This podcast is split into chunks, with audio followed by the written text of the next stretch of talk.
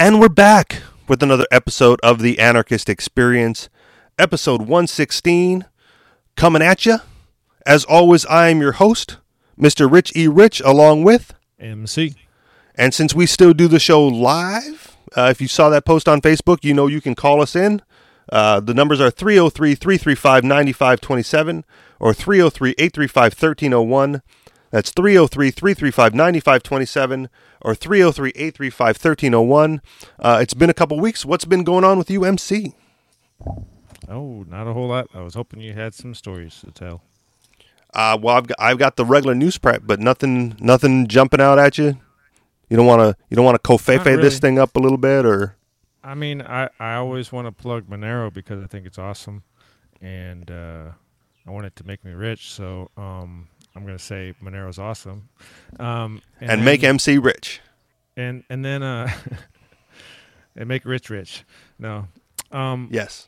So Ethereum's still taking off, and I hate Ethereum, and I try to short it, and I gamble, and I and I lose money doing that, uh, and it just keeps it just keeps going up and surprising me. I'm like, um, there are extra dangers involved in Ethereum because it's Ethereum is the, the, the decentralized computer that everything is going to run on, right?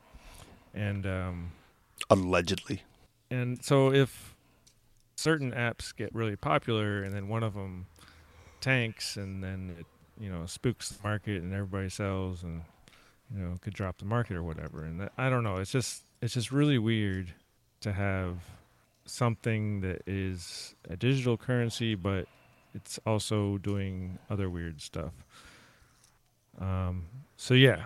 So i guess can't fight it is going up. Buy it.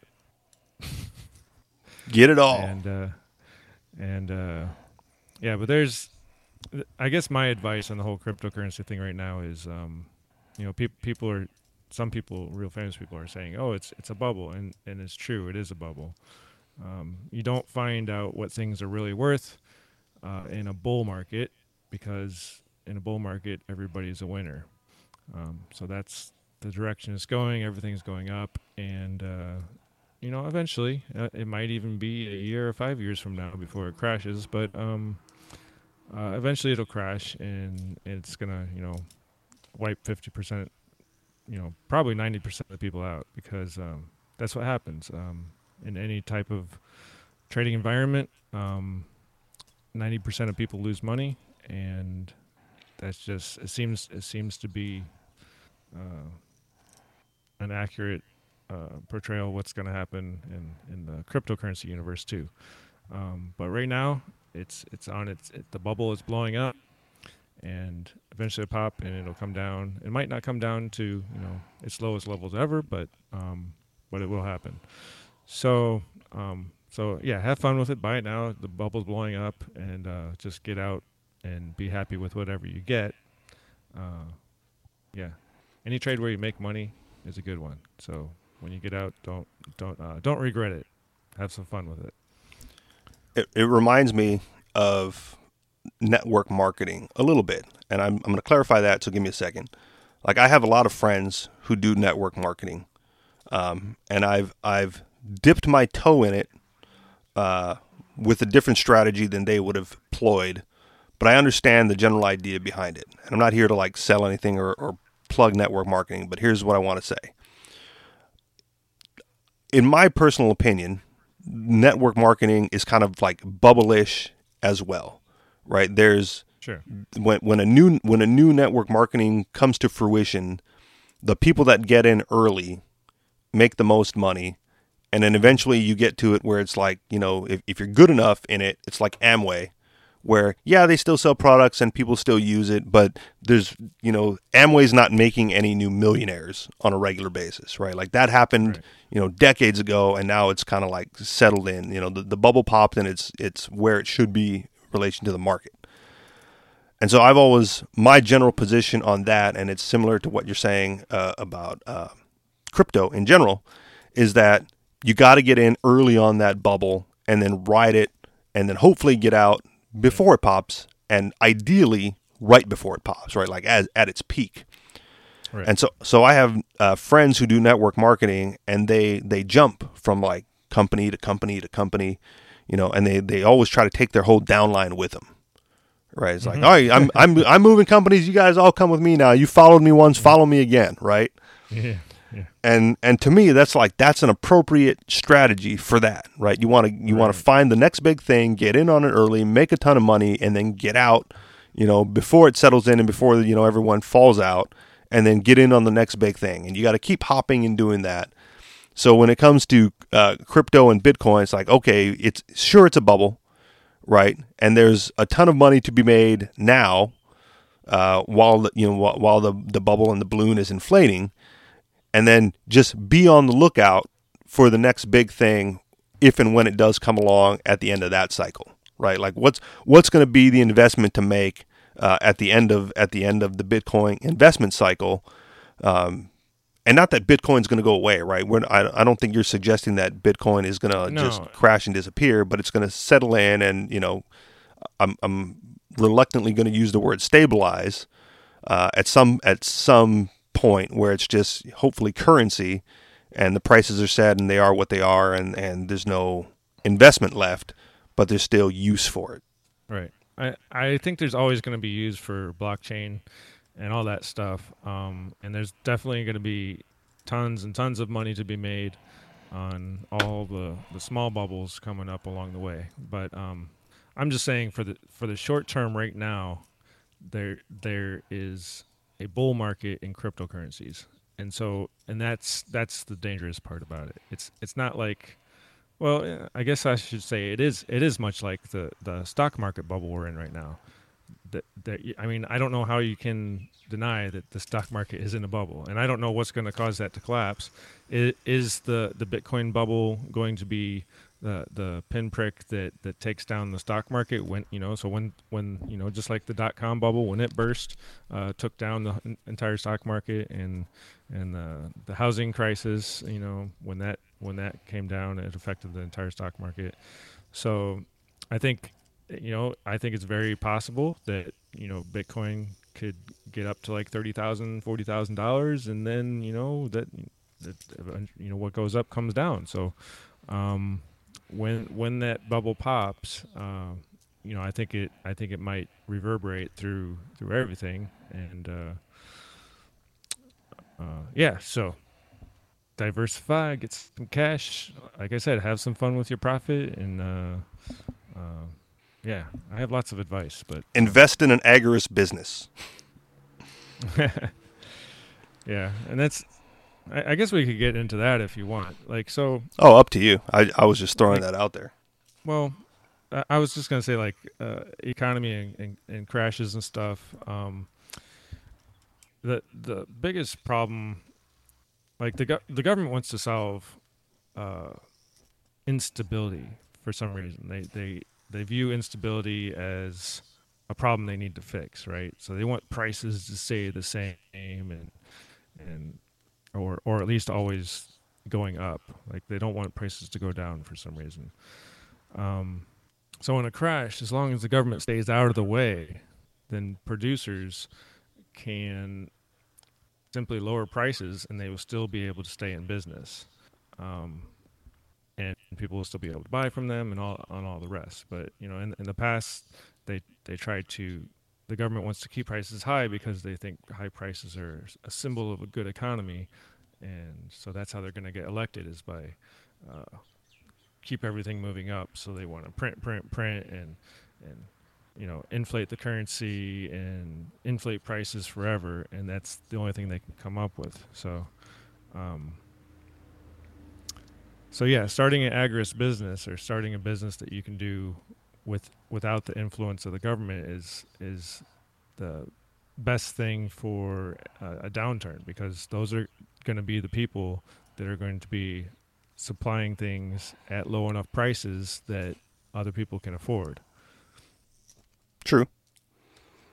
I guess my point for saying that was more I know people and you know to to a certain extent myself included, right, where we go, man, I don't I really don't want to be, you know, working for somebody else. Right? Like that's not the ideal. However, I don't have the investment money to like start my own thing or the risk is too great or whatever. right? And if if you can make a little bit of money, uh, you know, trading cryptocurrency and you know, like you said, enjoy your profits, right? Even if it's not a huge profit, like you know, you're not going to retire off of it necessarily. Uh, what you can do is go like, wow, I just made like that's a whole bunch of you know quote unquote free money that I made just for you know getting in when I did in crypto, right? But now I have the freedom and the liberty to do what I really want with my life, and that's you know start my ice cream shop, you know, some or whatever it happens to be, right? You know, uh, and use that money in that respect. And for me, I say, you know, start an agorist business. Well, because like you know, I like the I like the ideals of agorism, right? Start your ice cream shop out of your backyard, you know, and uh, buy the ice cream truck and just go down the street. And you don't need the license, you don't need the government's permission. Just provide a valuable service or product to people willing to pay for it. Uh, and if you can get that off the ground, uh, you know, by by using your uh, gains from crypto, then yes, please do. Um, you know, I have I have a friend, and he wants to he he's looking to start a business on his own because you know it's just like most people, like I hate my real job, right? I don't really want to be doing my real job. I'm not. I don't like doing my real job. It's a pain in the ass. I hate kissing ass of customers. Um, here's what I really want to do, right? And I and you know in in looking into it, it's like okay, so what you really want to do is this, but you got to get certain things lined up and in order, and you got to go get your permission slip from the state. And his concern was like, well, what if I get all those ducks in a row, and then I don't get permission from the state to do it? right? Like I, I don't get the license or I don't get the, you know, what, whatever it happens to be. And I go, well, do it anyway. you know, my, my answer is like, why let that stop you? You know, I, I understand his position, you know, as, as far as, you know, risk, um, and, and not getting that permission. But I go like, while you're in the process of getting the state's permission, why not just get everything else lined up and start providing the service that you want to provide to people willing to pay for it? You know, just just do it. There's nothing. There's no one. The state's not going to jump on you this early in the game if they catch you, you know, because they're not even looking for you. Like you can get away with it for a little while, whilst they're going through their pr- process and you know and all that. Um,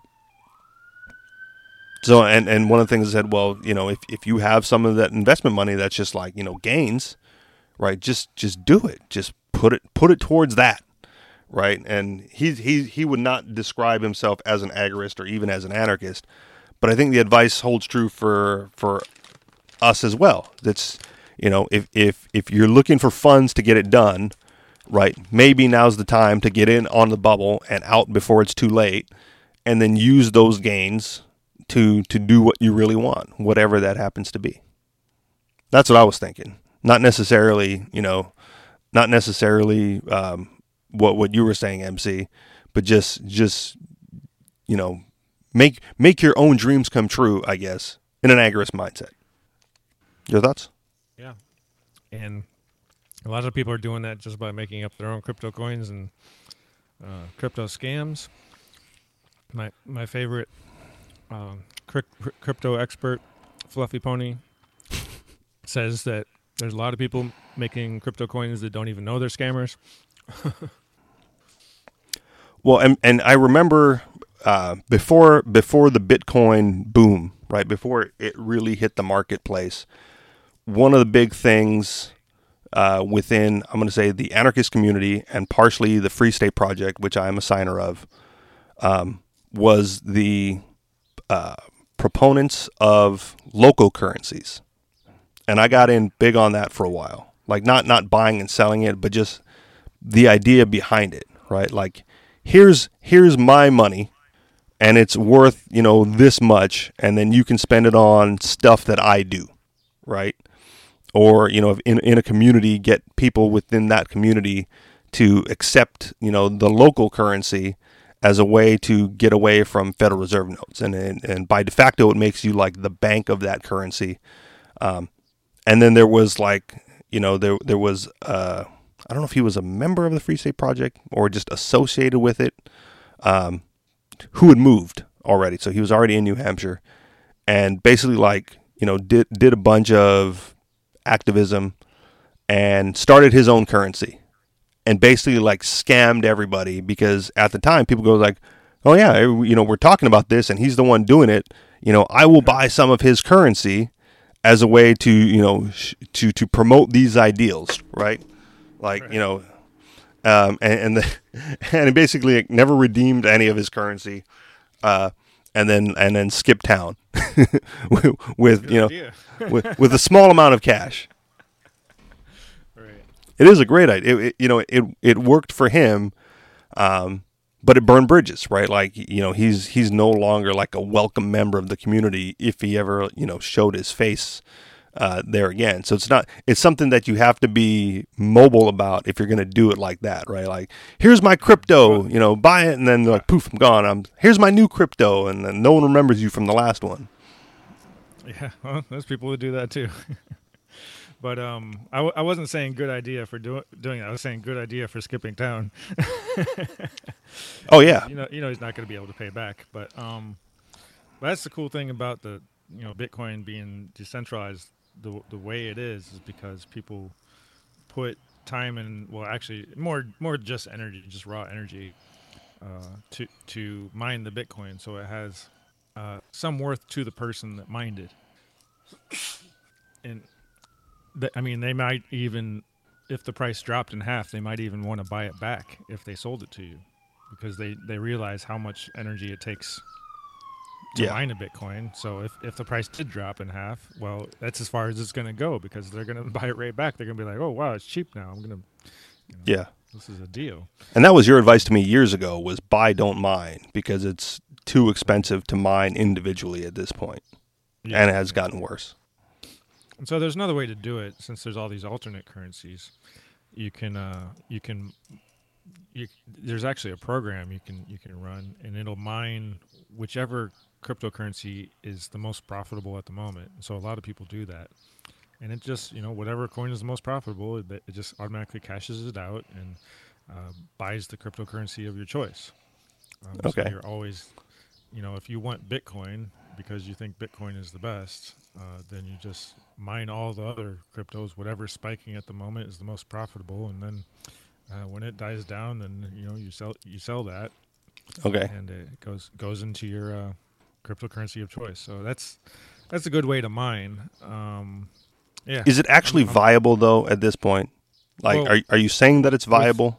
with with all the alternate currencies, yes. So some of Okay. them are are like I said, whatever whichever cryptocurrency happens to be the most profitable. Right, like right. Actually, f- for like the last year, I think Ethereum has been like amazing for mining Okay. uh, because it's very it's very high inflation, and the price keeps going up, which is insane.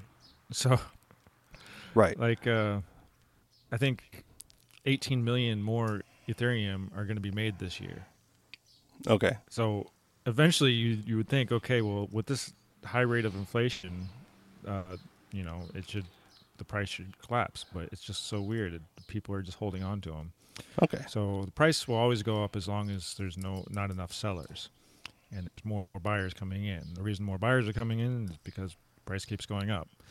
Uh, so that's that's exactly what you look for when you look and say is this a bubble Okay. um, so it is a bubble um, is there any actual use for ethereum and bitcoin sure there is um, but like i said we're not going to find out uh, what the real worth is of them until we get into a bear market and find out which ones survive and which ones die off Okay. The, the reason I Some- asked about some mining. them- Go ahead. Uh, some of them have actual uses. Like uh, some of them are involved in like s- s- storing information, uh, validating information. Um, you know, they have different uh, individual uses for each cryptocurrency, and some of them, you know, the the price might be in a bubble, but uh, you know, even if it goes down to like, you know, two million from a hundred million, um, it, the the cryptocurrency will still function, and the, the tokens will still allow people to use whatever services they, they provide. Um, one of them is is supposed to provide uh, like a GPU acceleration for uh, rendering. So if you wanted to render like a movie like Pixar or something, uh, in the future you'll be able to you know, use their tokens to buy uh, GPU resources that other people are you know lending out. Um, so they can get more tokens. Um, Right. So, you know what the real value of that is, nobody really knows until we get into a bull market because every, everybody's just buying the tokens, hoping that somebody really needs to use that GPU power. You know, like For now, there might be there might be a thousand times more GPU par- power out there for for rendering than than you know Hollywood will ever need. demand But for we won't know. Yeah, we we won't know that until a bear market and we find out you know how much they're actually using the GPU power for rendering, and how much you know they're willing to pay for it on a blockchain. True. And what what I was saying when I was asking about mining, uh, I want to get back to this real quick, was because at one point, right, I had the the Bitcoin miner, uh, I had like the the Litecoin miner, and there was like one more that was not Dogecoin. I'm not going to get back to Dogecoin, but there was like one more that was like fairly significant in the early days Right. and I let those, you know, I let I left my I I was renting at the time, and electricity was like bundled in, so there was like zero electrical cost for me to just turn on the miners, and then walk away from it. And one of the reasons why I, I didn't get any Bitcoin and Litecoin at the time was because I let the miners run for weeks and you know spawned nothing. And well, screw this, you know. Even though it's free for me, like I'm not giving away free CPU cycles you know, to, to Bitcoin and Litecoin and the other one, uh, to not be paid for it, right? To, to, to have someone else, you know, randomly generate the coin or the token or whatever you want to call it. And then, you know, uh, they're, they're basically like using my cycles for free. And I remember, do you remember a program called Folding at Home? Yeah. Okay. I had that. Um, and I, I, I used to run that on my PS3 back in the day, and I probably still could. Um, but one of the cool things about that was like it actually tracked how much protein you folded and gave you a score and ranked you amongst you know peers and and and whatever you know if you wanted to set up like a team thing or whatever. But it, you actually saw results right? Mm-hmm. Like even though you, even though it wasn't getting paid it was kind of more of like a game scenario where i saw results. I saw, I saw the proteins. I mean, saw my score if- go up. If you do want that, there's an easy solution for that, and that's just join any uh, pool.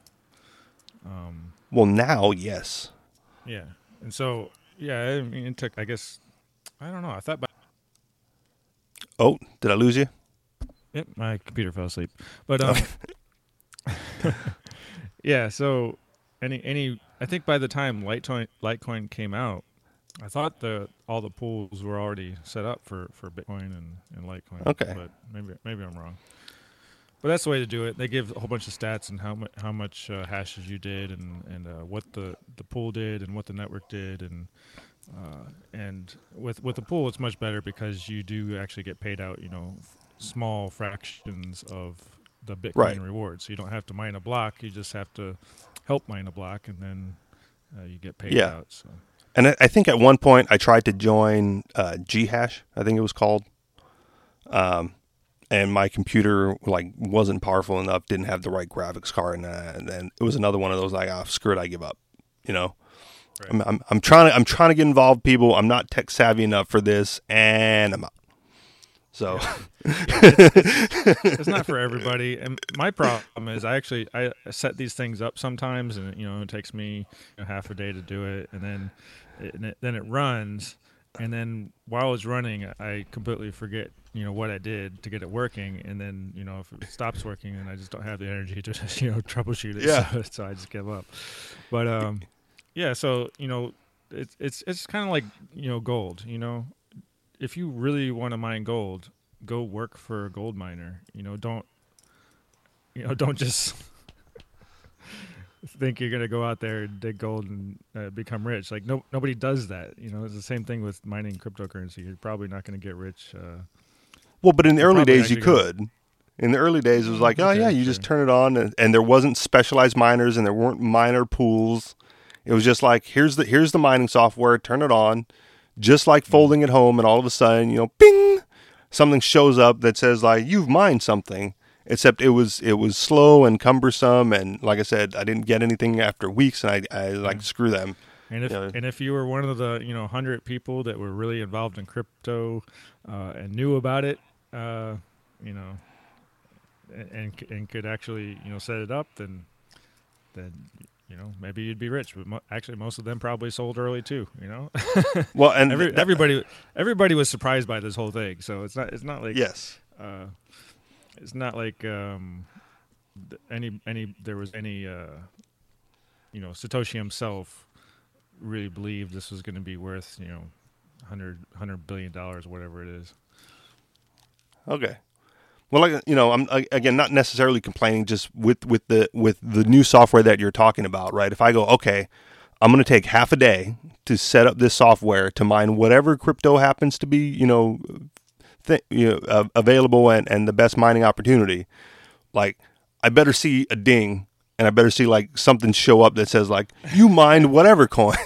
you know what I mean? Like there, you know, I don't, I don't, because part of It'd it be a really shit. It'd be a really shitty game if it didn't go ding. but Bitcoin didn't go ding, right? That's the thing. Like Bitcoin didn't go ding, and it took off, and it took off for the people who had like computer horsepower, and then you know built built specialized rigs, and then bought specialized graphics card, and did a whole bunch of shit on the back end because they were tech savvy enough to do it, right? Whereas me, I just want to play, right? Like you know, I I, I'm I like intramural sports, not competitive sports, right? like I I, I I I am intrigued by this Bitcoin thing, and I just wanted to play with everybody else, right? But I wasn't good enough to like score at all. And I go, well, you guys are just, you know, you you guys are setting up like a, a pro team playing, you know, a high school team kind of a thing. Whereas, like, all right, and you're not even giving me a chance, right? Like, you know, what's my handicap, and let's play from there, you know. But you know, I got blown out of the water and then gave up because it wasn't even it. It lost it lost the luster and the fun by being so goddamn difficult to do anything with. But if you're saying this new thing is is easy and will work, then uh, I'm intrigued and I will look into it after the show or when I have some time. I and I still don't recommend doing it. If you want the stuff, just buy it. It's the best way to do it. Well, and again, you, we're talking about two separate things, right? Because there's there's buy the stuff for the investment, and then there's me who just wants to play and participate. Yeah, Right. If, yeah, if you want to do that, yeah. Uh, I do, I did, I I, have always I- I wanted don't- to. I don't I don't recommend it uh, As an investment. but I I think there's a, a program, a website called MinerGate, and they just you know you just run the software on your computer and it automatically mines you know whatever. It takes care of everything for you. It's the easy. I think it's the easiest one, but I, Okay. someone told me that they take ten percent of your hashes, so you know ten percent of your profit they take uh, for providing okay. the, ser- the ease of use service. Good. So you know, look into MinerGate, but there's a lot of people that say, "No, don't use MinerGate; they're evil." I'm like, I, I don't know. I, I just Because they charge a in it for service fee? 10%. Yeah, who Yeah, cares? I so I don't know. I paid like Um, like I said, I um, just I just want to play and I want to participate, and I've never been able to, which is you know one of the reasons why it took me so long to to dip my toe back in. It's like ah screw you guys, uh, a little bit a little bitter on my part. I admit that. Right. All right, anything else crypto? Um, I could talk about it all day long. Okay. Oh my goodness. So there's one called BitShares, right? I remember still don't know how it works. That's what. That's why I don't invest in it. Some people told me to invest in it. Uh, I guess a year, a year ago, probably. And I, I really, I wanted to. I was like, it was so cheap, and I was like, man, if I just, you know, put like ten bitcoins in this, you know, it'll, it'll blow up, and I'll, I'll have a million dollars, you know, when it, when it finally does catch on. And uh, and that's exactly what happened. I, I didn't buy into it. I kind of regret that. It's like uh, it's actually it surpassed Monero now. It's actually a, a billion dollar market cap. Nice. Um, I, I I still don't know how it works. I still don't trust them. I, you know, it's just it's just this really bizarre thing to me. But um, I, I had somebody try to explain it to me, and they didn't do a good job. So it's so it sat there. Um, and I, I I do still recommend investing that way. Like if you don't understand it, if it's too complicated, if you know, um, you know, try just don't get burned on something you don't like. So. Uh, I like Monero. Even if it goes down, I'm still going to be happy with it. It does what I want it to do. Um, you know, I like Bitcoin. It does what it's supposed to do. Um, it has different properties than Monero. Um, it's, it's not private, but uh, having a public uh, blockchain is is pretty cool for uh, other reasons. You know, um, if Uh, BitShares is the one I if BitShares is the one I'm thinking of, the reason that I heard about it and thought it would be pretty nifty was to me it seemed like the alternative way to issue stock in like a company that wasn't on the stock exchange. Right? But I don't know how they accomplish that because it's kind of like if they issue paper gold stocks, it's like it's still not it's still not gold. So like, what are they selling? You know, it that, that doesn't make sense to me. So Well, if- if me- track something in the real world like they do with you know paper gold, or uh, I, yeah, I just it's bizarre. I, I can't I can't figure out like like I had I got on their forum their exchange you know these people are saying oh yeah buy BitShares is going to be awesome and I was like so explain to me what I'm getting when I buy this crap with BitShares you know I guess- besides the actual value of the token you actually must use the token to to do other things with it. And that's what I, I couldn't figure out. I was like I don't understand what I'm doing. And nobody could explain it to me. And it's kind of Well- the same thing as as uh I always Steem, looked at which it I had a problem with. Yeah, it's, we still Steem though. We I, I still post our stuff on Steem. I'm I'm ready to give it up, but I'm still doing it. Hellbent. Um, I guess the way I looked at BitShares at the time was like, um, and this is probably not exactly how it works, but like let's say me and UMC started our own lemonade stand, right? The the anarchist experience lemonade stand. We're like, oh shit, man, we need like investment money to like you know go buy the supplies to build the stand and buy the lemons. Sure, And then because I, I we're get that, but I, because we're I need agorists- BitShares to do that. I could just make I could just make a token, like all these ICOs, that, you know, initial coin offerings, and say those are my shares. You know. Yeah, And you if- could. And if I happen to make a whole bunch of cash, then I'll buy the shares back because that's you know what a good business would do. They would you know right. so they make their tokens worth even more when they start buying them back. I'm not Um, going to and if I disagree with you. Make enough, don't make enough money, then I fold and say, "Hey, keep the tokens." You know, it didn't work. right. I'm I'm not going to disagree with you. However, there's there's something to be said uh, about not reinventing the wheel, right? And I I don't I'm with you in which in in in my entrepreneurial mind I go, why would I pay someone else to do this? I'll just do this on my own, right? But at the same time, if if someone else has it already, right? Like why create your own token when BitShares are out there? Number one, right? And if your company folds um, because and you had your own coins issued and and people are left stranded, right? Whereas if they had BitShares, they can be easily you know converted to shares of uh, of other companies or whatever because it's still on it's still a BitShare, right? Then there's there's less risk from investors and therefore you might be have an easier chance selling your shares than if you just issued your own token. I see it both ways. Okay. I'm not. I'm not saying it's good or bad or whatever, but I, I, I see it both ways. Like, eh, and again, because it's you know, I, I look at it from an anarchist and agorist perspective. I go, well, rather than uh, uh, you know a stock stock offering on the you know eh, an IPO, right? You do the ICO uh, or or through BitShares, and it it just keeps it more localized and more underground and and less intruded on by the state and those people. Sure. Okay. Um, so uh, my advice still stands: if it's too complicated, if it doesn't make sense, don't put your money in it. Don't because uh, when the price drops, and it will eventually, uh, those doubts will make you sell at a loss, and and then then you're going to be at a loss. I don't want you to be at a loss. I want you to win. So, that's my story. All right. Sticking to it. take it from MC. Um, one one thing that I wanted to get into if we before we do the the regular articles here, and it's it's a pain that we have to cover this, uh, or well, let me say that it's a pain that I have to cover this again, because I think a lot of people seem to be missing the point. Um, now let me let me preface this by the reason I'm bringing this up again is because I've been bored recently. Um, and the reason I've been bored recently is because, like I said, you know, you know this MC. My my son is in town for a little bit, um, so I've been, you know, doing things that he wants to do, uh, which means less of the things that I would normally do on a regular basis. Um, so when he's doing his thing, and you know, we're not doing like an us thing, I still like t- to hang out with him a little bit. You know, just just to be around since I'm usually not around, um, which has given me ample time to read through the garbage on Facebook. Uh, and and what I'm seeing now is I don't want to call it like a rift. I'm going to call it a rift.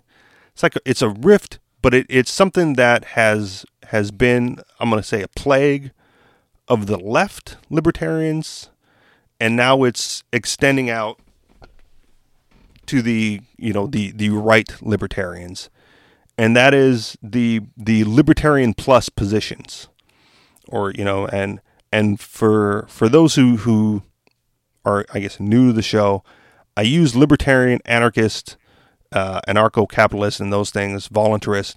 Um, I use those interchangeably because for me, at the core, they're all the same. Um, and I and I distinguish other things that are that are dissimilar. So the the, the left libertarians, the the right libertarians, left anarchists, right anarchists, uh, pretty much the, the same idea, just different terminology. If if that's confusing you, and one of the things that has always uh, been a plague to me in looking at uh, the the left libertarian positions and ideologies is the idea of the the libertarian plus position, and that is that libertarianism or anarchism in general uh, is a very is a very narrow set of beliefs, right? Um, for for me, and you know the, the the the term anarchist as it as it is or anarchy just means no rulers, right? You know, it, it has no connotations beyond that.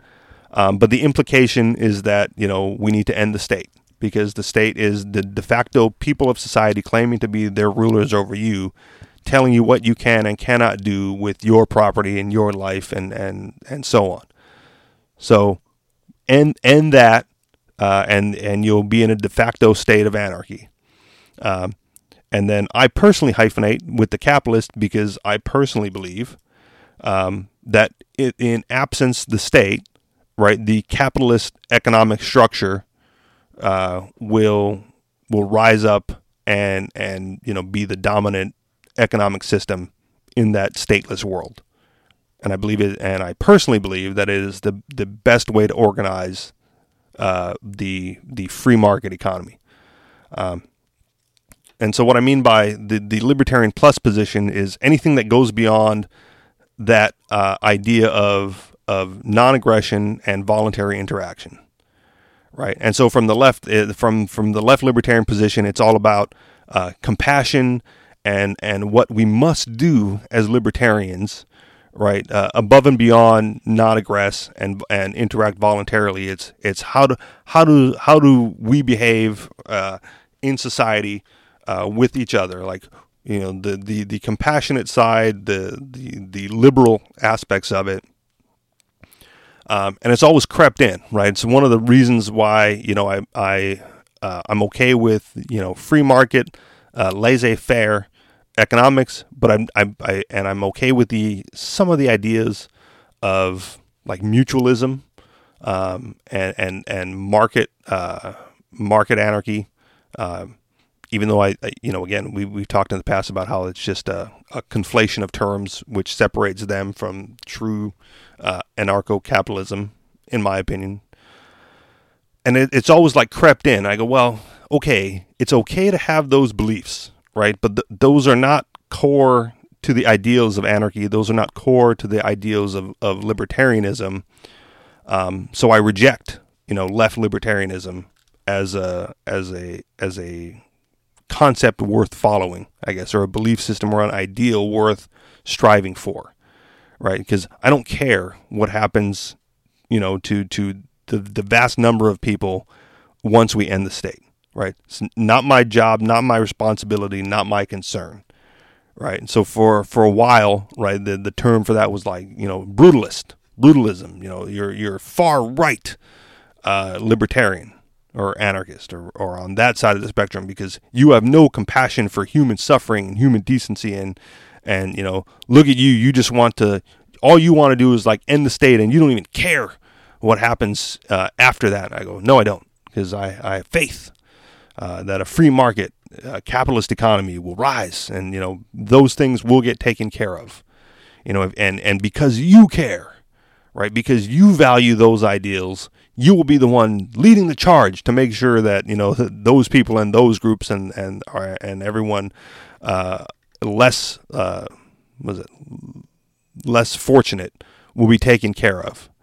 Um, and I, and that was like my issue with the left, and then now the right, the the the libertarian right, is starting to creep with that nonsense. Where it used to be like you know at, at least for me, uh, uh, I'm, I'm, gonna call it a safe space, right? Uh, where we didn't need to discuss what happens beyond the non-aggression principle, what happens beyond uh, voluntary interactions, what happens beyond the end of the state, right? We just go like, well, everyone will faction off, and that'll be it.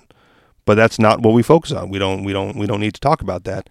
And now the right is creeping in with you know conservative values and conservative traditions and a whole bunch of you know uh, what seems to be nationalistic nonsense uh, as far as you know the libertarian debate.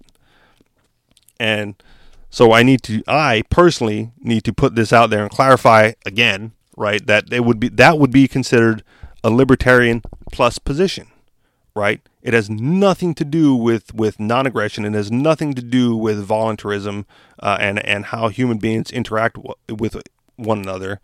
That is like that is your personal belief system on how you would organize your individual life, right? And and does not need to be like entered into uh, the realm of of anarchy or libertarianism or voluntarism or anything like that. That's just that that's where you would faction off, right? You would have your own little, you know, private commune of of right libertarians and right anarchists who who have those set of values, and you would be walled off uh, from the rest of you know the the rest of society and and those leaning to the left or centrist or whatever. Um, and I just I just it, it it bothers me that that stuff creeps into the debate, right? Where where to to be a libertarian, to be a right libertarian, uh, not only must you agree with the, the non aggression principle, and not only must you agree with voluntary interactions uh, amongst consenting human beings, uh, but no, now you must also value the same values uh, as as others in this on this side of the spectrum. Um, and again, I, I go like, well, you know, not my tribe then, right? Because where whereas I'm, you know, uh, wholeheartedly for the most part uh, part heartedly uh, against a lot of the ideals of the left. Um, some of the things they say make sense to me, right? Some of the, some of the way some of the things that uh, and ways they would choose to organize, I go, yeah, I'd be down with that. And some of the things that the the right says, the the right libertarians say, you know, like how they would organize, I go like, well, I don't know, that doesn't, I, I don't think I would do that, right? Like, you know, I, I, I, I don't share those values, and I don't share all the values from each side, um, but I share some. Right? Does that make me like a centrist, a centrist anarchist? Uh, you know, I just I don't I don't know, and I don't I don't I don't like the the conflation. But at the same time, you know, I I think I've been relatively consistent in saying, you know, here and in person, that it's it's about the non-aggression principle. It's about the the voluntary interactions amongst consenting adults. Um, and that I don't I don't place uh, my values above and beyond any of that. Uh, and and when when people in higher positions with higher voices or bigger voices and larger influence uh, start to insert their personal values uh, into libertarianism, I, I, go well, especially coming from the right, which you know has been relatively consistent in avoiding that up until this point uh, it was like a lefty thing to do, right? You know, uh, so when the when the right starts to do it, um, I go, well, son of a bitch, you know. Now we've got a problem there too, uh, and I just wanted to to vent that and voice that out. Uh, is as far as you know the the libertarian position. Um, l- let's keep personal values, cultural values, national values uh, out of that de- out of that out of that realm, out of that debate, uh, focus on end the state, and then go faction off wherever you want to be. Uh, your thoughts, MC? Oh my gosh. Um, was I clear? I Did guess. that make sense? I rambled. Yeah, it it, it does. Uh, it was a little bit rambly, but that's what we do. Um, about ending. I mean, we always go back to this conversation about you know end, ending the state and and how do you do it? It's like uh, uh, I don't know. It's it's one of those things I I'm definitely I I don't even I don't even like saying end of the state anymore. Just it's better just to do kind of what you're doing and just pretend it doesn't exist as best you can, and try not to interact with it as much as you can. Um,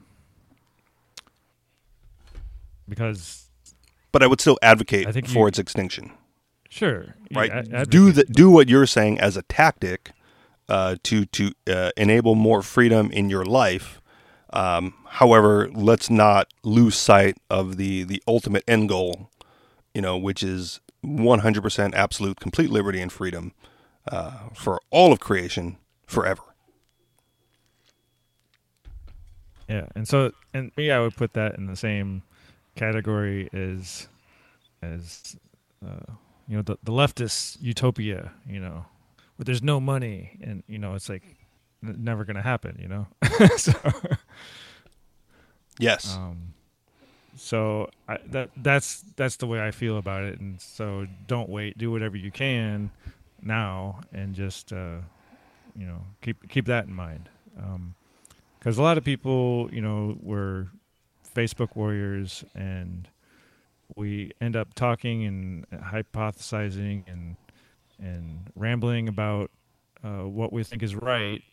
But if we're not doing anything about it, um, then that's that's the problem. So it's easy it's easy to it's easy to you know be on a podcast and say, oh yeah, uh, we don't like the state, but it's harder to actually uh, hard, harder to get get rid of it and get it out of your life. So um, yeah, that's my thoughts. which is which is why I'm a big fan of like agorism, um, it, it because it's it's a practical application to to remove the state from one more aspect of your life, Yeah. right? And I was gonna. I Go was going to mention something earlier.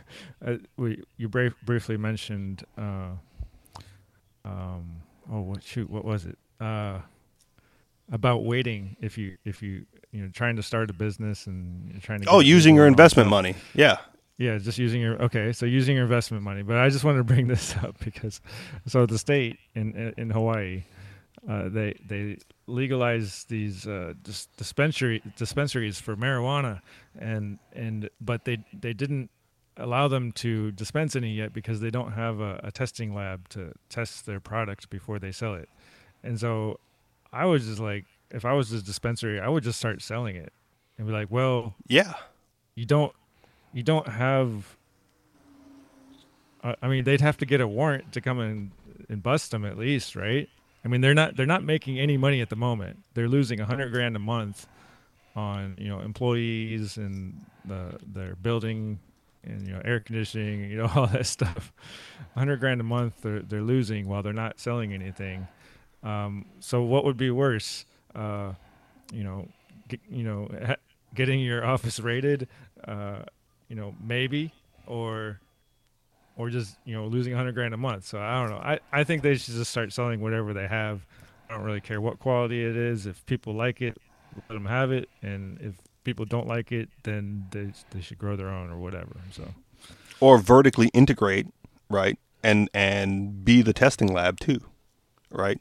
Where, where's the dispensary but- with the investment money to like if you're losing a hundred grand a month, right? Get some investors to build the testing lab, and then you you will be the testing for I'm- the quality control. I'm sure the they're board. all working on that, but the the state hasn't granted any testing lab authority to test. So it's like they put them in a in a bad situation where like, well, we're dragging our feet. You know, we said we legalized it, but it's not really legal because we, you know, we have to test it, and but we're not gonna we're not gonna tell you which lab we you can test. And so I said, just do it. Just say it's tested. Say this is what it is, and start selling. Like I, it's just really bizarre to me. Um, Well, that was one of the issues that came up early on across the board, where where where marijuana and other drugs like first started becoming legal, right? They they decriminalized like the purchase of it, right? Like, okay, you you can possess marijuana, you can buy marijuana, however, it's illegal to sell. So, so the sellers were breaking the law, but the buyers had no qualms, right? You know, right. Like one, once you made the purchase, like it's yours, you can have it. But you know the guy you bought it from, man, he's in trouble. So make sure you have a backup. Uh, you know, and, and and that took some time to hash out, I guess, uh, the, the, Mm-hmm. the the legalities of buying and selling drugs, uh, as opposed to just like a one way street. So yeah, what you're saying, you know, what you're saying now, is similar uh, in that you know it's it's legal to, it's legal to sell, um, but it has to be tested. So you got to like yeah, t- it's only legal to sell tested stuff, and there's no testing facility. So you know, what do you do? Just do it. Just do it. Just get out there and do it. taught me. And going going back to the the agorism point that I was making earlier, is you know agorism is is the practical application of of the anarchist philosophy, in my opinion. I keep saying that because it's true. Like you you can think whatever you want, and there are people out there like you know the hard the hard right, right the hard right anarchists, the hard right libertarians who go like, well, agorism doesn't work on a large scale right? Because you know, uh, e- even though I don't have heroes, but if I had heroes, he would be my hero. Uh, you know, Rothbard points out that uh, no agorist would voluntarily be like you know the worker in the factory. And to have large scale, uh, to have large scale anarcho capitalism, you need you know willing workers to be in the factory, and that and that was like uh, the debunking of agorism as you know as, as viable, right? And well, oh. I thought it was silly, and that's you know again, which is So- why I don't. somebody heroes. does somebody does want to be the worker in the factory. You would think, right? But So- but that somebody. So uh, I wanted to get into uh, this this idea too. The uh, the uh, basic uh, universal basic income.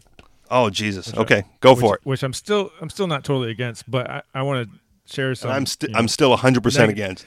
Ne- negative things about it. So, and th- this is just experience from from life. Um, when I was in college, there was this guy who was in my electronics class with me. Um, you know, learning how to build radios or whatever, and he his job was working in a in a chicken factory, and so he was cleaning chickens all day, and he said that was a horrible horrible job, like absolutely disgusting doesn't want to do it.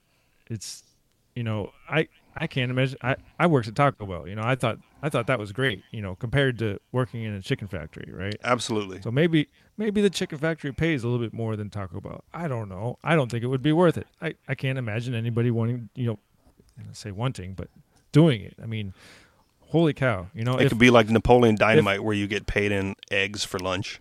Right. And so and so along comes, you know, UBI that pays, you know, close to equivalent to what, you know, the poor sucker is, you know, cleaning chickens all day.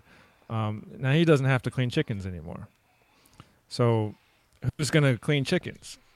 Yeah, who's going to clean chickens? So at at the moment, at present day, we're actually importing chickens from China, which is absolutely insane. Uh, you know that we can't produce chickens in the U.S. because it's cheaper to import them from China. You know, all the way across the world. Like this, it doesn't make sense, right? So hey, California um, avocados are cheaper than Hawaii avocados. Just saying. right. I mean, I can understand that a little but bit. buy local to support your local economy. well, I'm, I'm not even saying that. I'm just saying like the, the No, extra saying that's what they say. transportation- Yeah. the extra transportation cost should negate the the the need to Im- import from China. You know, it should be cheap enough in the U.S. You know, continental U.S. to buy stuff in the continental U.S. At least at least food. Um, so if if there was a UBI, nothing would get done here if it could be done cheaper elsewhere. Um, so that might may or may not be a bad thing. You know, nobody in the U.S. wants to clean chickens. Let the Chinese do it for us, right? As Well, I think as- that's true as- across the board. as without long as we're- UBI. yeah, yeah, even without it. So a lot of these are are parallels, you know. Right.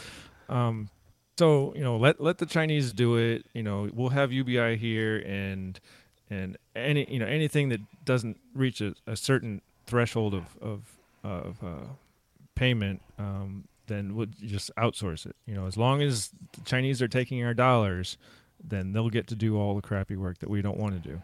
And you know, who long who knows how long that would go on for. Um, so I'll extend that out a little bit further. What if the whole world had a UBI? Well, nobody would have chicken, right? Well, the the the cost the the cost, cost to the would go ch- up. the cost would go up. It would have to. So the cost would go up to a point where somebody would do it.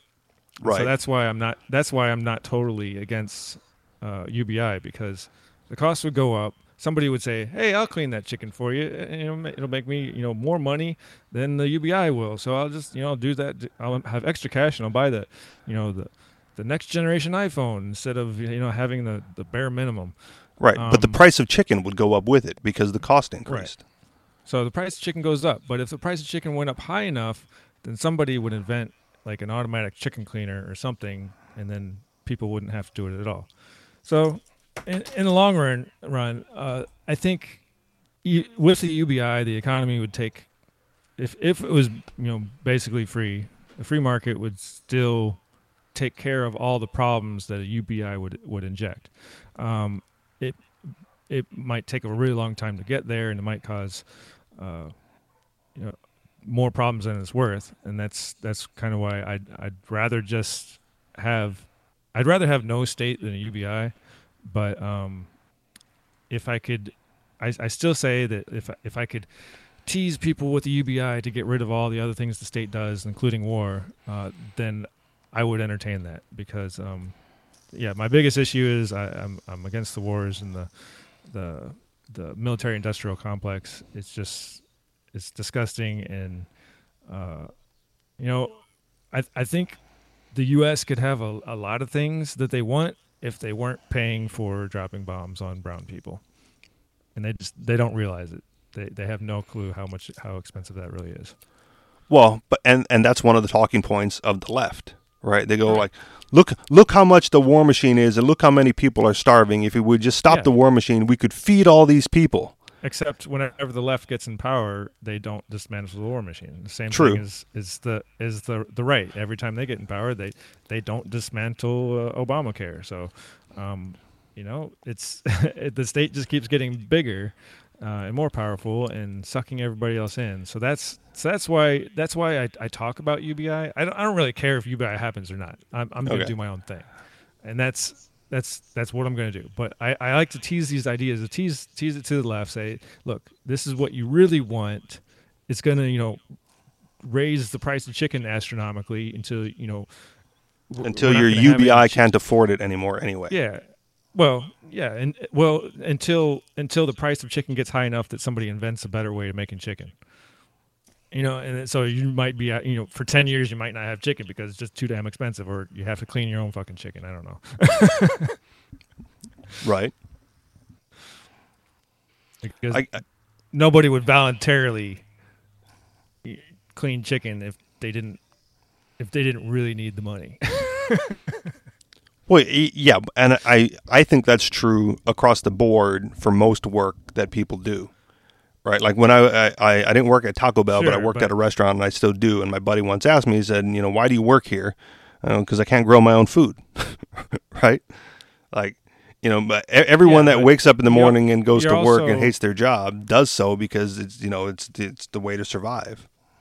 You're wouldn't voluntarily do enough- You're not desperate enough that you're, uh, you know, mo- moving to the country and you know butchering animals. Which you know, to me, I, I would never do that. But Yeah. um, but it, it probably pays more than you're making now. I don't know. Yeah, but it's it's also it, it was also true, you know, during uh, during I'm going to say the heyday of industrialism, right, where where factory workers migrated, right, to to areas of the country that were hiring factory workers, right. Oh my God, I Yeah, lost my job doing you know doing this. Uh, the only other place that I can get hired with the skill set that I do is across the country. Uh, sorry, honey, kids, you know, pack up the truck. Uh, we're, you know, we're, we're going to Detroit, uh, kind of a Right. thing. And that's just what it is. Like you, you're correct that I'm not desperate enough to do that. Um, but part of that for me is because I, I have, a, I have a, I have a wide array of skill sets that can be applied, you know, locally in just about any field I want. Um, exactly. if there's a willing person to hire me. Like I my, my my my abilities are not narrowly focused where I need to move to where the the latest uh, farm job is located. Right. If if I was you know if if I was uh, a Mexican coming over the border and I couldn't speak English and I couldn't do and I didn't have the the skill sets that I did. Right. But but damn, I can pick fruit. Right. Like like you wouldn't believe. Um, it would behoove me if one if one fruit farm shut down for prices or regulations or whatever uh, to migrate to to the next one, right? Rather than stay in that area and try to do something else, you just go where the jobs are. And yeah, if I wanted to, right, there there was a period of time where because of the was it the mining or the oil or something in North Dakota that in order to compete with those jobs uh, and stay competitive, Walmart was given you know entry level like seventeen dollars an hour, you know, and I and you know at that time you know a Walmart retail here locally was less than half of that, um, you know as far as pay. So you can say like, well, man, if, if you're a Walmart employee, right, you know, save up those pennies and get transferred to North Dakota and start making 17 18 dollars an hour instead of what you're making here you know locally wherever you happen to be at that time. For us it's hawaii right? If, if you're a retail employee, you know, sucking it up at your low paying retail sales job, right? Move to North Dakota, get a job at Walmart because damn, that's where the money's at because they, you know, to, to be competitive with other industry in the area, they were forced to pay out big bucks. MC? All right. Well, I'm out of ideas. You want to go over the topics on the Facebook you, uh, list or? I mean, how are we doing on time? On I think. Well, okay. I, I, think we're about about there, but um, up to you. Okay. Uh, I will read the headlines for UMC then, and then if if there's one if there's one you want to get into, uh, we we can and go overtime. Uh, otherwise, we'll just read the headlines and that be it. Headline: A point net neutrality bad for consumers. Headline: single payer for food, shelter, clothing, and transportation. Headline Natural Law Libertarianism and the Pursuit of Justice. Headline Three questions you're never supposed to ask after a terrorist attack. Headline Overpopulation hoax. Uh, headline Marijuana licensing. And finally, headline Don't cry for the Paris Agreement. Well, I'm not crying over the Paris Agreement. Uh, we already got into marijuana licensing a little, little bit, and yeah, it's overdone. Overpopulation hoax. Um, well, actually, the global warming has uh, been really good for humans so far, so we'll just move on. Um, Although I read a scare this years. morning. I read I read a scare this morning that melting ice is releasing diseases uh, that the human population oh, yeah. is not prepared for. Did you see that one? Okay, bring it on. Bring it on. Just bring it, disease. Know, and, the, and, there's governments, you know, trying to create diseases to wipe out humanity too. So you know, whatever. I mean. All right, moving on. Uh, you know, it's probably the government that's going to release the the, vir- the deadly uh, virus and, and just blame it on melting ice caps. It's the Umbrella Corporation. Okay. It, no, it's Al Gore. Okay. okay. An- anything so, to prove um, his point. yeah, exactly. he, he, needs more houses. Um, three questions you're never supposed to ask after a terrorist attack. Um, I, I don't know. Do you want to get into that? What What am I not supposed to ask? All right, here we go. Ask it. Three questions you're never supposed to ask after a terrorist attack. Well, no, this it's this is from where's this from? Uh, Blacklisted News. In a world where defense budgets are astronomical and wars of occupation and destabilization never end, political leaders in the UK and in Europe want you to accept street level terror as the new everyday normal. The attacks are unstoppable, they say, and the world must embrace this hopelessness with faith that the government is doing all it can to create a better, safer world. Run, hide, and call the authorities, for you are helpless in this reality, so they say. But who creates and sustains this reality? Uh, terrorism is defined as the use of violence in pol- pursuit of political aims. And as politicians respond to terrorism by holding news conferences, posing, grandstanding, eulogizing, weeping for the cameras, applauding first responders, and proposing legislation, so many of the important questions which can help guide us out of such a gloomy future are going unasked and unanswered. Many of these questions are always the same for any of these attacks, be it London attacks, Manchester, Orlando, the Boston Marathon, 7 7, or 9 11. Here are three things we should always ask about Islamic terror, all of which are fair questions for any of the major terror attacks happening in Western nations. Question number one In what ways do Western governments contribute to the problem of Islamic terror? The media wants you to believe that this type of terror is unrelated to government policies and actions, thus attempting to divorce them from the greater context of geopolitics and a decades long push towards globalist world government. But how do Western governments contribute to the problem of terrorism? Do never ending occupations of Middle Eastern countries and wrecking of stable nations contribute to terrorism? Does supplying arms and financial support to known terrorist organizations make attacks in Western nations more likely? Does bombing infrastructure, hospitals, and civilians in foreign, foreign nations play a role? Does promoting and supporting the massive influx of Middle Eastern and African migrants into Western nations have an effect? Does permitting known radicals and other terror watch lists to operate freely in the West make it more likely that events like the London Bridge attack will occur? Does preventing and punishing people for speaking out in defense of their own nation and customs contribute to the situation? Question number two How does government benefit from the reaction to the problem? Terror creates fear, insecurity, panic, uncertainty, chaos, anger, hatred, and irrationality, and none are more easily lorded over than those living in terror. Historically, governments make exceptional gains in power and authority when, the, when their citizens are psychologically abused. Question number three What is the prepackaged government solution to the problem?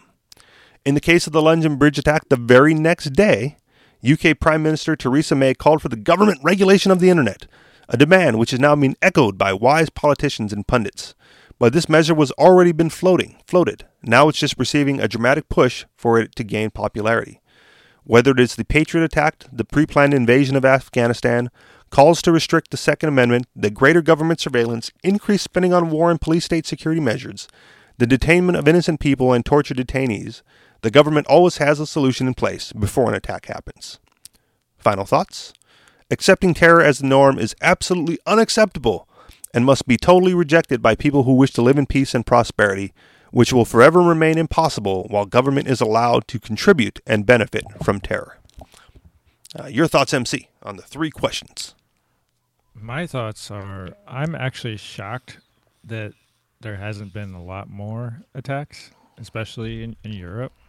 Um, I don't know. I just I, I, watched a movie. Uh, oh man, no, I can't remember the name of it. But anyway, where the guy is uh, the siege delivering oh delivering w- weapons. He's he's a U.S. contractor delivering weapons, you know, throughout the the Middle East to Iraq. Lord uh, of War. Yeah, I think that was it. Yeah, kind of halfway comedy movie. No. And, huh? I didn't. I, I don't remember Lord of War being a comedy, but go on. Well, well okay. Um, had comedians in it. Is that more accurate? I don't know. Anyway, uh, just continue because I don't I, I don't remember who's in it. It was like I think it was Nicolas Cage was the main character. Okay, not Nicholas. Okay, so there was another movie similar to Lord of War. It had a different name. Okay. Um, but yeah, delivering. You know, he he's a two two guys delivering uh, weapons across all, all borders and uh, everything they're is, they're doing is illegal, but you know they do it anyway, and they ended up driving a truck full of ammunition to Iraq themselves and uh, getting shot at and all this stuff. And yeah, it's just um, I I can't believe that because it's it's all connected over there. Like I can't believe more people aren't uh, just going to the countries that are bombing them and I mean, I, I understand why it doesn't happen in the U.S. as much, just because we're we're har- harder to get to. You got to cross the ocean. Right. Um, there's there's a geographical defense system in place. So, but it, as, as, far as Europe, I'm I'm actually surprised um, at the amount that the fighting stays in Syria, stays in Iraq. You know, it's it spills out, but not as much as I thought it would. So I don't know. I don't know. Like maybe they have some, you know, grand plan, and that's what I keep thinking. But the, you know what? It's I think it's more incompetence and just the the military industrial complex um, feeding on itself, feeding on taxpayers, um, and that's why it doesn't stop. Well, if I had to posit a theory, you know, just thinking about what you just said, um, the reason it may not happen more is because it's it may be difficult to go on the offensive when you're constantly playing defense for decades, right? You, you, you as Um, as a citizen mean- of, go ahead. Like with like with the refugees and stuff, you know. That why why aren't they? I- The vast majority of refugees are peaceful people. I'm I'm actually surprised by that. I'm surprised that more people haven't you know claimed to be a peaceful refugee and then and then you know attacked people in, in Germany and and uh, Norway or Netherlands or wherever. Um, so yeah, it's Well, that's the big fear here, right? That's why we can't let any Muslims in, right? Don't let any of them in because you know one or two might be bad and blow something up. But no one, no one asked like you know question number one, why would they do that, right? What what's the motivation behind that? Uh, well, it's probably because you bombed their you know family, ch- children, hospitals, schools, retail establishments. my, my answer to that would, you know, to be, you know, bring out the statist in me would be, okay, we'll we'll we'll we'll ban everybody from the Middle East for ten years, but we're gonna stop bombing everybody for ten years too. okay. Let let let it Like, settle. and, and that, and then and then see what happens after ten years. I mean, I'm sure the people in the Middle East are gonna find new enemies. You know, it's like it's like But if you know, one guy slips through, we're blowing it to glass. Yeah, Russia's been fighting. You know, used to be fighting them for a really long time, and so now, and now, what? Why do we have to now? You know, it's like it doesn't make any sense to me. I'm with you. Maybe, maybe our government really is being controlled by Russia. And Russia's like, you must attack the brown people. Wouldn't that be something? Like the the scourge of communism actually worked subversively. There's, there's there's some people that believe that conspiracy theory is true, and that they uh they hacked our education system and they you know they they have it down to a science of uh you know how how many kids they need to uh, brainwash um to to make a successful change in, in, in political outcomes. So maybe it's already happened. Interesting theory. Anything Don't else? Send your kids to public schools. Yeah, please don't. I mean, I, I he doesn't go on Facebook very often anymore. But now that he's here, anytime like a public school, uh, anti-public school post pops up, I just show him my phone. Like, read this, dummy. he's like, "Is that really true?" Like, oh, you know, uh, I don't know if I shared this the other day, but you know what he asked me the other day? He asked me if I've ever heard of like PETA, like you know the the, the animal rights organization. Okay. And then I said, Yeah, I have. And he said, You know what they do? I went, Kill animals. And he was like, What? I'm like, PETA kills animals. He goes, No. I go, Yes. And then he pulled up, you know, like the Wikipedia for PETA. And it's like, you know, people for the ethical treatment of animals, dad. I was like, Well, yeah, that's what it says, right? But you didn't ask me what it stood for. You asked me what they do. So then I pulled up, you know, the like the the PETA kill percentage, right? Like how how many animals PETA euthanizes, you know? And I went, here, read this instead, you know. He was like, why would they do that? I go, "Well, I don't know why they do it, right? But I think the point here is not to believe, you know, that whatever it says is actually what they do, right? You know, sometimes the name of the organization is different from what the actual what the organization actually does. I think that's a lesson you should take with you. Right on. All right. Anything else? Nope, that's about it. All right, let's wrap this baby up then. Uh, that'll do it for us, people. You know where to find us anarchistexperience.com, facebook.com slash anarchistexperience. If you want to get in on the discussion and have a, a more in-depth discussion uh, on the on the articles we talk about for our show prep, uh, we do that in Facebook groups, facebook.com slash groups slash anarchist experience. And if you want to contribute financially to the show, even though we don't do live anymore and you have to like download the podcast and listen to me talk later, uh, you can do that through Patreon, patreon.com slash the anarchist experience. Thank you very much for listening, and we'll talk to you all next week. Peace.